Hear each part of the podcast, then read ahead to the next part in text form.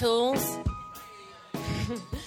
so, sorry to put you through that. It's a good video though, Jack. Well done. Um, it's good to be, I like being with you all.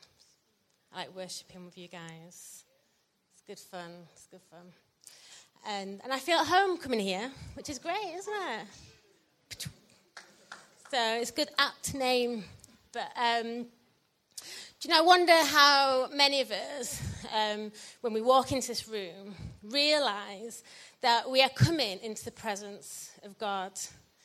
That when we walk into this place, that God is right here, right now, in this room. You know, in Matthew eighteen, verse twenty, Jesus says, "Where my people gather in my name, I am there also." This is a promise from God. It's an amazing promise from God. You know, God does not lie. Do you know when we find any promises in the Bible that they are yes and an amen in him? Because God does not lie. He does. It's not a man that can change his mind. He is, he, you know, what he said is really, really going to happen. So that means when we gather in his name, that he is right here, right now.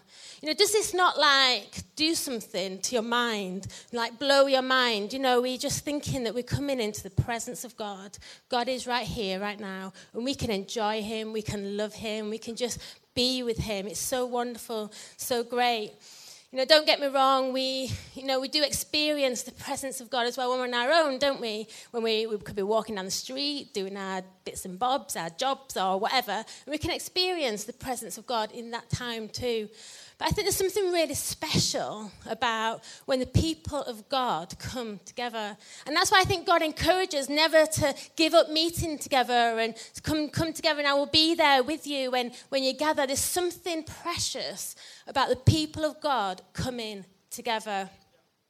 Um, a few weeks ago now, I dropped my eldest son off at Bristol University. It was, it was a bit of a roller coaster ride, actually. You know, dropping off your oldest son. I'd, probably a lot of your parents went through that, or you've been through that. And you know, when you're, you know, you're separated, and maybe if you're the kid being separated, it's like woohoo, and the parents like, oh my baby. And um, anyway, he's, you know, he's there. He's having a great time. He's all independent now. Although we are still paying for him, so he's not quite that independent, but he's still, you know, he's, he's finding his feet and he's enjoying himself, and, and I'm really pleased because, like, he's, you know, he's getting to know people, and I'm really happy. And we catch up as well on WhatsApp. He sends me pictures. Do you know, within a couple of days of being in Bristol, he sent me a picture of some food that he'd cooked. The first time he's actually made something really, really nice. And I was thinking, wow, I didn't even know he could cook like that. What a shame he's left home. And and then he sent me pictures of, um, don't tell him any of this, by the way, because I know some of you know him. Um, then he sent me pictures of, like, he'd done his washing. He was so pleased with himself. He'd done some washing. And he showed it me all hung up on his rack. And, and he's never, ever used a washing machine in his life, literally. And he managed to get his washing and hanging it up. And to be honest, it actually looked like he'd grabbed hold of his washing and just threw it on. So I was messaging him, you do need to straighten it a bit as well, but... So, so it's nice. I like those moments, getting those messages and phone calls and chatting to him and just seeing how he's getting on. It's really nice. But I'm really looking forward to the time when all our kids are together and we're together and we're enjoying our company together and being together and, you know, as a family. This, it's really, really precious when your kids come together and you're with them and, you know, it's special talking to them on the phone as well and being with them on their own. And but there's something really special about being together. And I think that that's what it's like for God when he sees his children coming together, bringing the gifts that he's given them and seeing that they come and sharing the gifts that God's poured out in them with one another and, and worshipping him. And, and, I, and I think that really means um, a whole lot to God. Um, you know, I think one of the best things we could ever learn about worship, It's it's not about, about us, but it's about pouring ourselves out to one another and to God. I think that's really, really precious. We can grasp hold of what worship is all about, that it's not about what I can get, but what I can give to my brothers and sisters or what I can give back to God. Now, I want to tell you a story of total abandonment in worship. It's an absolutely beautiful story, and it's from Luke chapter seven. So if you want to turn to your Bibles and go to Luke chapter seven.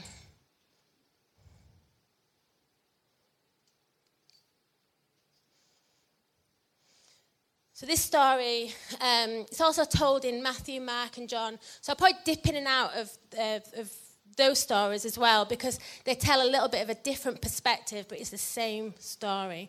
So I'm going to look at Luke seven, chapter verse, um, verse thirty-six. When one of the Pharisees invited Jesus to have dinner with him, he went to the Pharisee's house and reclined at the table. A woman, now this woman that is talking about here, we know from the other Gospels that this woman is Mary. So a woman in that town who lived a sinful life learned that Jesus was eating at the Pharisee's house. So she came there with an alabaster jar of perfume. And as she stood behind him at his feet, weeping, she began to wet his feet with her tears. Then she wiped them with her hair, kissed them, and poured perfume on them. When the Pharisees who had invited him saw this, he said to himself, if this man were a prophet, he would know who is touching him and what kind of woman she is, that she is a sinner. Jesus answered him, Simon, I have something to tell you. Tell me, teacher, he said. Two people owed money to a certain money lender. One owed him five hundred denarii and the other fifty. Neither of them had the money to pay him back, so he forgave the debts of both. Now, which of them will love him more? Simon replied, I suppose the one who had the bigger debt forgiven. You have judged correctly, Jesus said. Then he turned towards the woman and said to Simon, do you see this woman? I came into your house, and you did not give me any water for my feet, but she has wet my feet with her tears and wiped them with her hair. You did not give me a kiss, but this woman, from the time I entered, has not stopped kissing my feet. You did not put oil on my head, but she has poured perfume on my feet. Therefore I tell you, her many sins have been forgiven, as her great love has shown. But whoever has been forgiven little, loves little. Then Jesus said to her, your sins are forgiven. The other guests began to say amongst themselves, who is this who even forgives sins? And Jesus said to the woman, your faith has saved you. Go in peace. You know, when I read that story, I think, oh my, you know, that abandonment of worship, I look really reserved compared to Mary. When I worship God and the way she worships God, it's so like, like I'm just like, just reserved. I'm like sat there like this compared to her, you know, and it's, we can be really, you know, and I think it's really good to just, to look at her and think, what an example, what an example of worship that she was there. Now, I wonder if many of us have this tendency to be quite reserved in our worship. You know, maybe, you know, something that's holding us back from truly expressing ourselves. Maybe it's quite strange coming into a room full of people that you don't really quite know, and, you know, we don't know how to act, you don't know how to be. And maybe it affects your worship. Maybe it affects you being you and to God and pouring your heart out to God because, because of the environment that you're in. And here is Mary. She hears that Jesus is around. And it's the same Mary who was criticized by Martha when Martha said, Jesus, can you tell her to come and help me because I'm doing all the jobs around here and she's just sat at your feet and doing nothing. And, and then Jesus replies to her, said, but she's picked the better thing. You know, leave her alone. Let her sit at my feet and listen. You know, this is the same Mary that was criticised, that's being criticised here in this story for being wasteful and abandoning herself in worship and adoration, pouring out her heart out to Jesus. In Matthew twenty-six and Mark fourteen, where it tells this story, it says that the disciples were indignant, which means showing anger or annoyance. the disciples were really, really annoyed with her, uh, her wastefulness. And, and Judas in John twelve says, we could have given this money to the poor. We could have sold it and given it to the poor. And, and here she is being really wasteful. And then you've got the Pharisees and the other teachers that are there saying, do you not know who she is, this woman? She's this sinful woman, and she's coming and she's touching you. And they even start criticizing Jesus, saying, do you not know who this woman who's touching you is? I thought you were a prophet. And here she is, worshipping Jesus. Despite all the voices, despite the crowd, the room that she's in, she's there pouring out her heart to God. And probably pouring out one of the most expensive, treasured possessions that her family owned, the alabaster jar of perfume. So here she is. She's crying. She cries so much. It's enough to wet Jesus' feet. Can you imagine the tears? Can you imagine enough, enough tears to wet someone's feet? And then she wipes away her tears as she with her hair. I don't know if Mary knew that, that she was going to be criticized this much, but all I know is that because of her great love for Jesus, her eyes were totally fixed on him. Everyone else around her, they were they were looking at her, at being a woman, and, and all, you know, who is this woman? Or she's a sinful woman, and, and all of that. And then there's, you know, there's people looking at the perfume, this expensive perfume, how wasteful this is. And, and, and then there's those looking at Jesus saying, how could he even let her touch him? And then there's Mary just there pouring out her heart, eyes totally fixed on the love of Jesus. And in Matthew and Mark, um, where the story is also told, it talks about Simon, it, and it calls him Simon the leper. So Simon is called Simon the leper in the other Gospels, um, which is really interesting, really, because he's there. It's his house that they're throwing this party. So they've all gone to Simon the leper's house to have this feast, and, and it's his house that um, you know, Jesus is there, that Mary comes. And um, and what's really interesting is that um, that Simon would not have leprosy at that moment in time, because people wouldn't go to his house to feast with him, and the teachers and the, the Pharisees certainly wouldn't be in his house because if he had leprosy. It would actually be an outcast. He wouldn't be allowed to, to be with people, so people certainly wouldn't be feasting at his house. So the only explanation that people will be at his house is if he was healed. Now, leprosy has only been curable in the last two hundred years. So the only way that he would be having all these people feasting at his house and, and all the rest of it was if Jesus had healed him from leprosy. So here is, G- is Simon, completely, totally healed from leprosy, restored back into the community, is now having people round his house and is feasting with them. And he doesn't manage to show the basic, simple thankfulness and gratefulness to Jesus.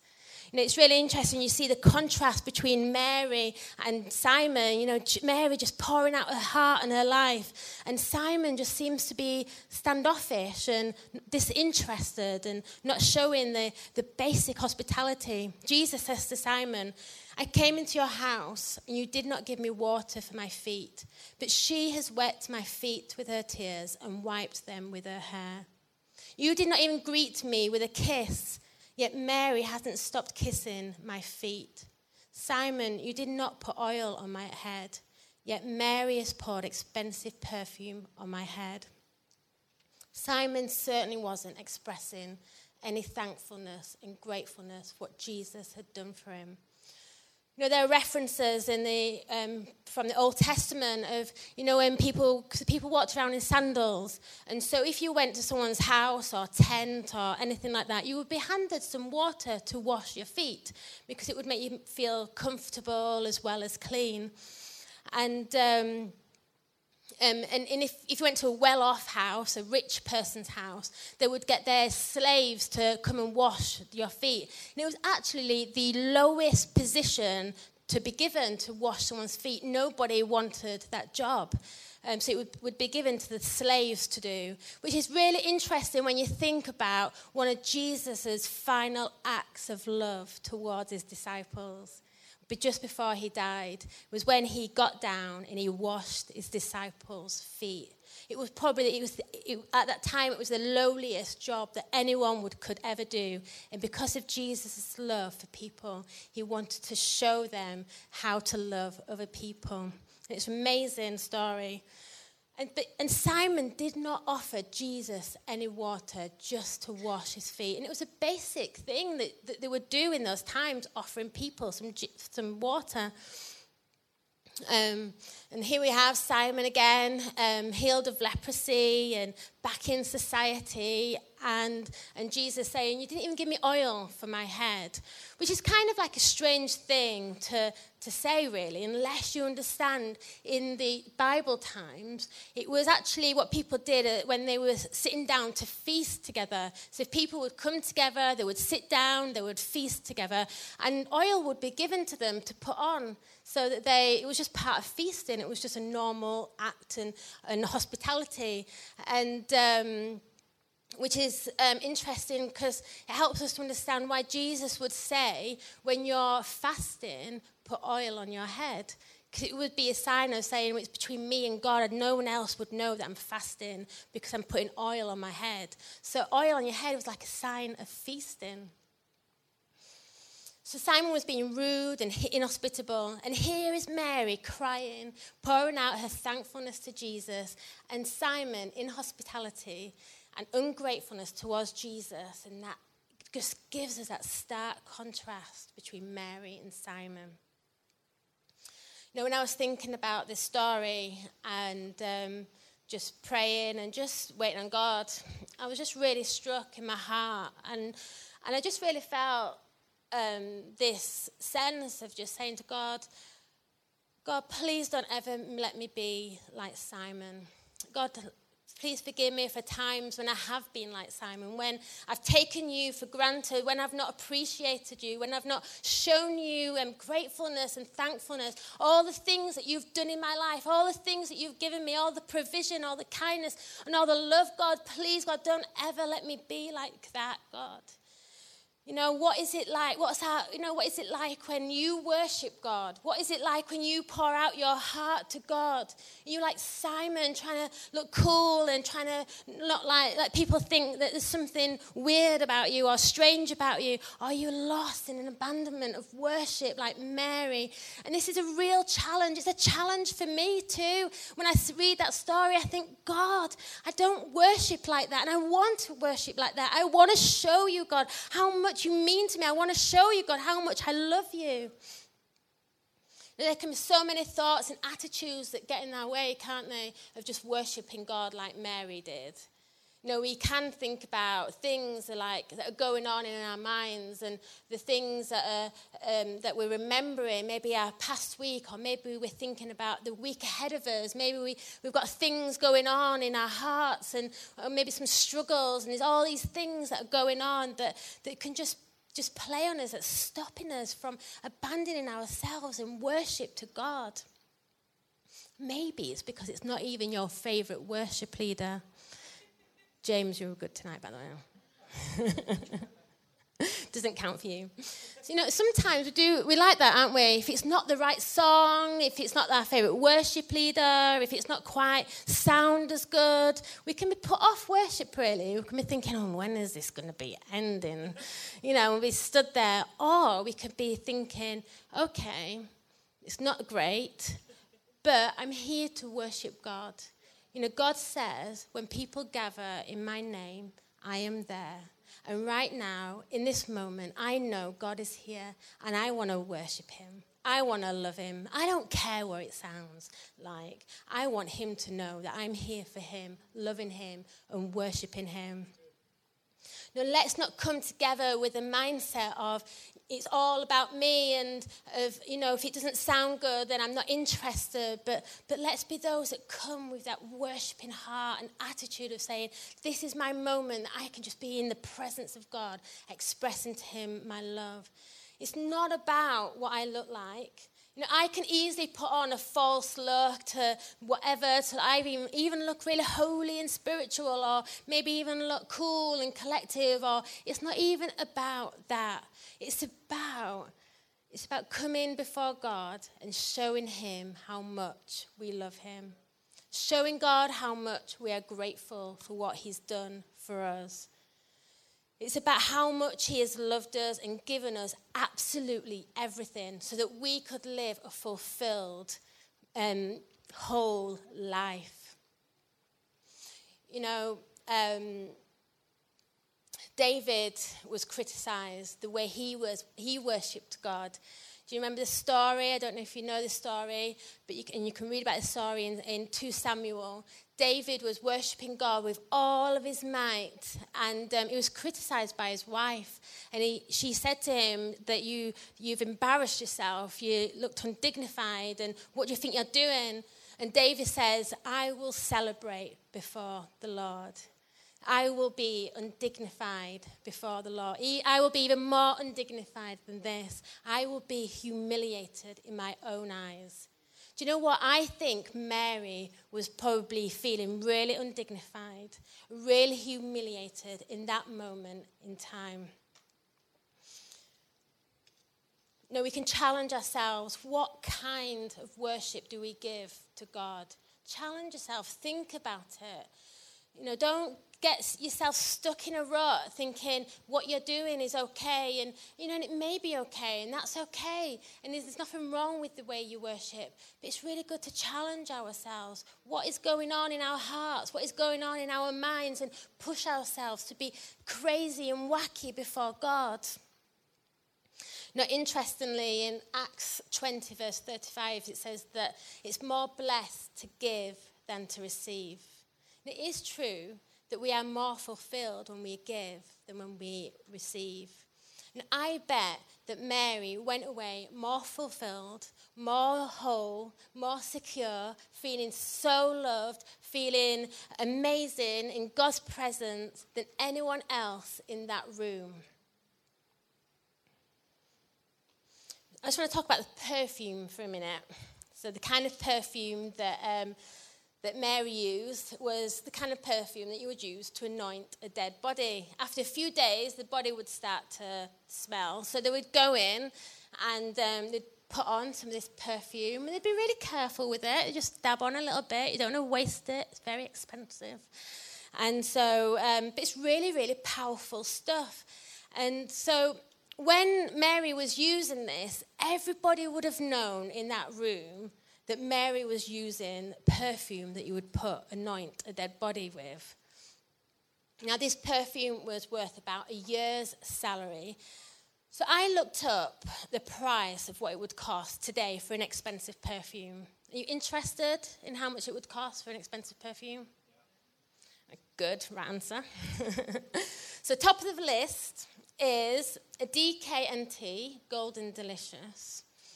This is on the market for one million dollars. Now, I kept it at dollars because it's a nice round number, but one million dollars for a bottle of perfume. So the exorbitant price is partly to do with the fact that the bottle has got diamonds on, which I find a bit confusing because when you've used all the perfume, what are you supposed to do with the bottle? I don't know. It's got diamonds in it, but anyway. So then, um, so if you don't want to push the boat out for a million dollars, Um, spending a million dollars on a perfume, you could get the Clive Christian number one Imperial Majesty perfume, costing a bargain nine thousand seven hundred thirty-three pounds per ounce. Any offers? So, imagine a year's salary on some perfume. Imagine, I don't know what a year's salary looks like to you. Imagine your year's salary, your annual income, whatever that is, and you owned a bottle of perfume to that value.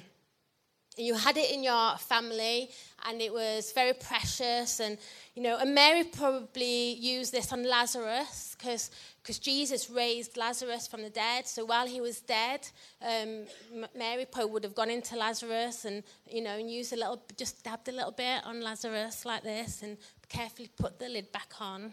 Um, And because it was worth about a, a year's wages, you wouldn't just go splashing it about.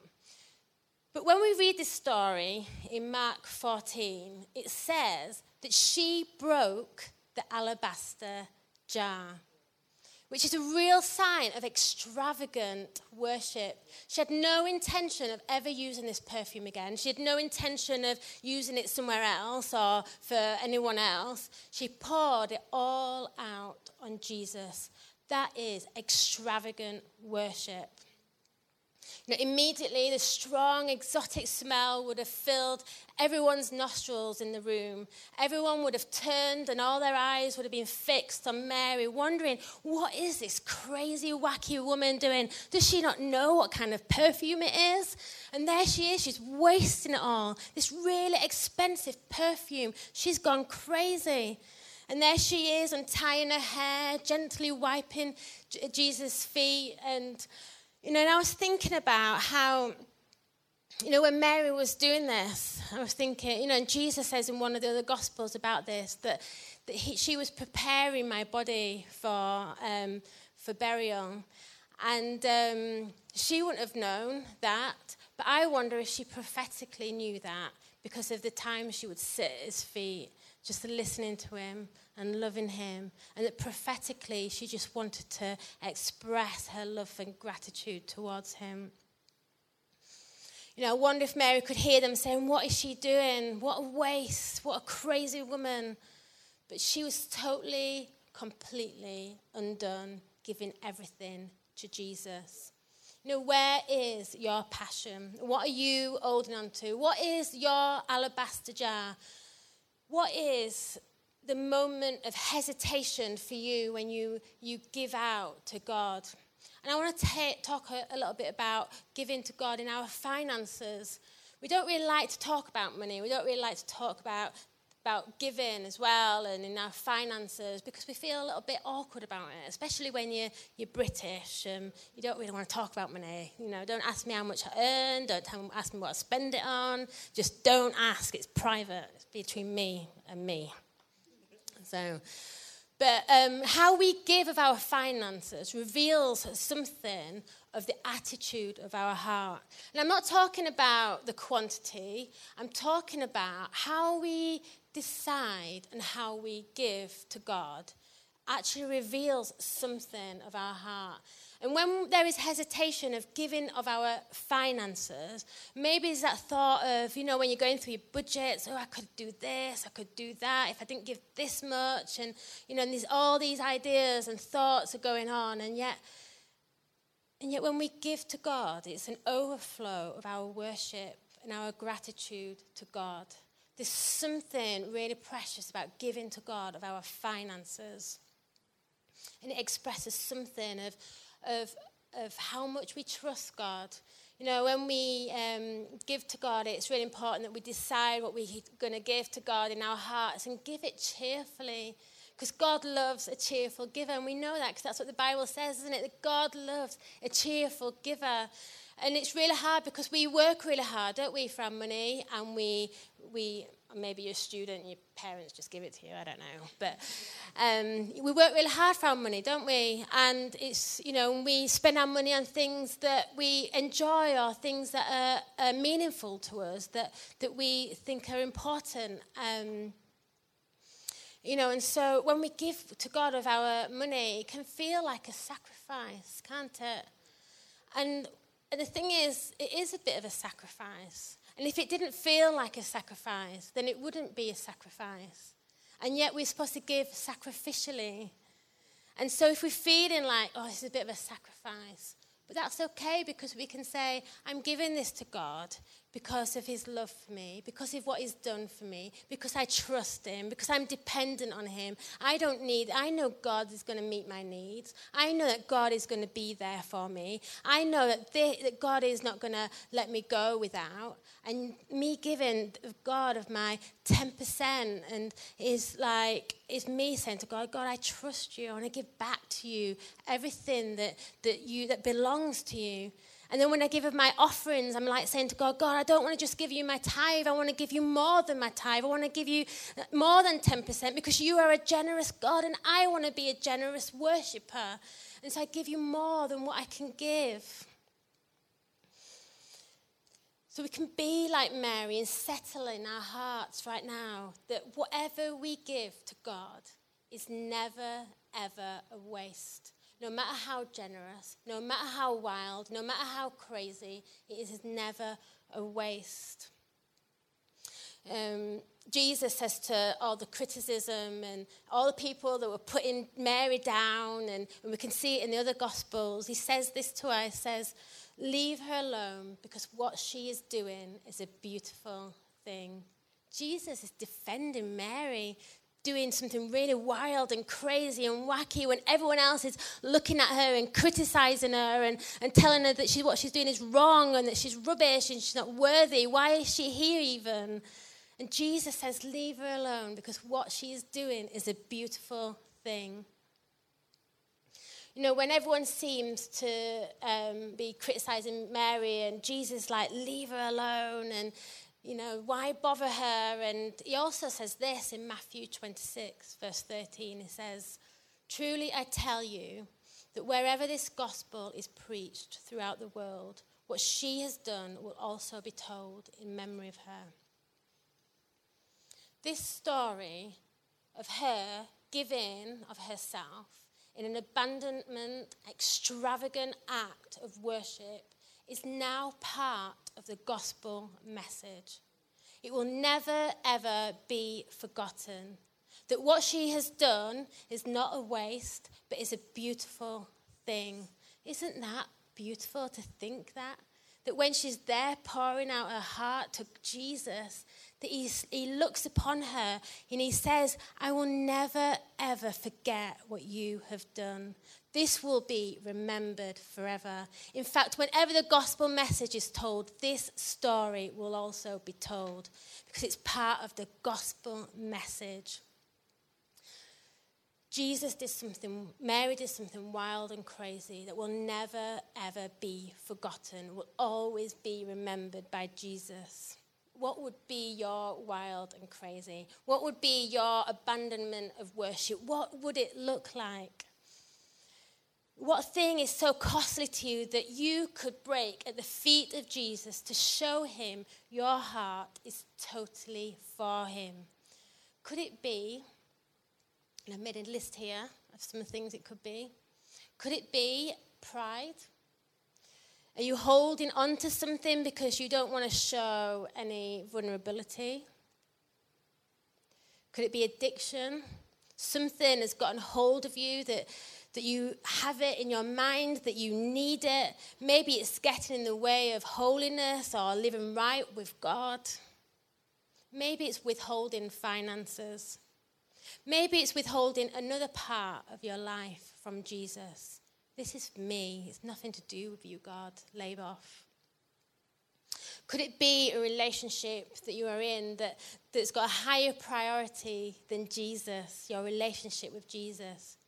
Maybe your relationship and being accepted by others is more important to you than living right with God. Maybe it's something else. But when we recognize that the presence of God is, is so wonderful, so amazing, and so adorable, that when we can come into a place like this and know that God is here and that we can pour out our hearts and worship him, when we know that we can even worship him with love and adoration in our own rooms, at home, or walking down the street, or doing whatever we're doing, when we know that we can be in the presence of God and just worship him with abandonment of worship, extravagant with our worship, just remember this, it is never, ever a waste, and that he will always remember whatever you pour out on him. Okay, amen.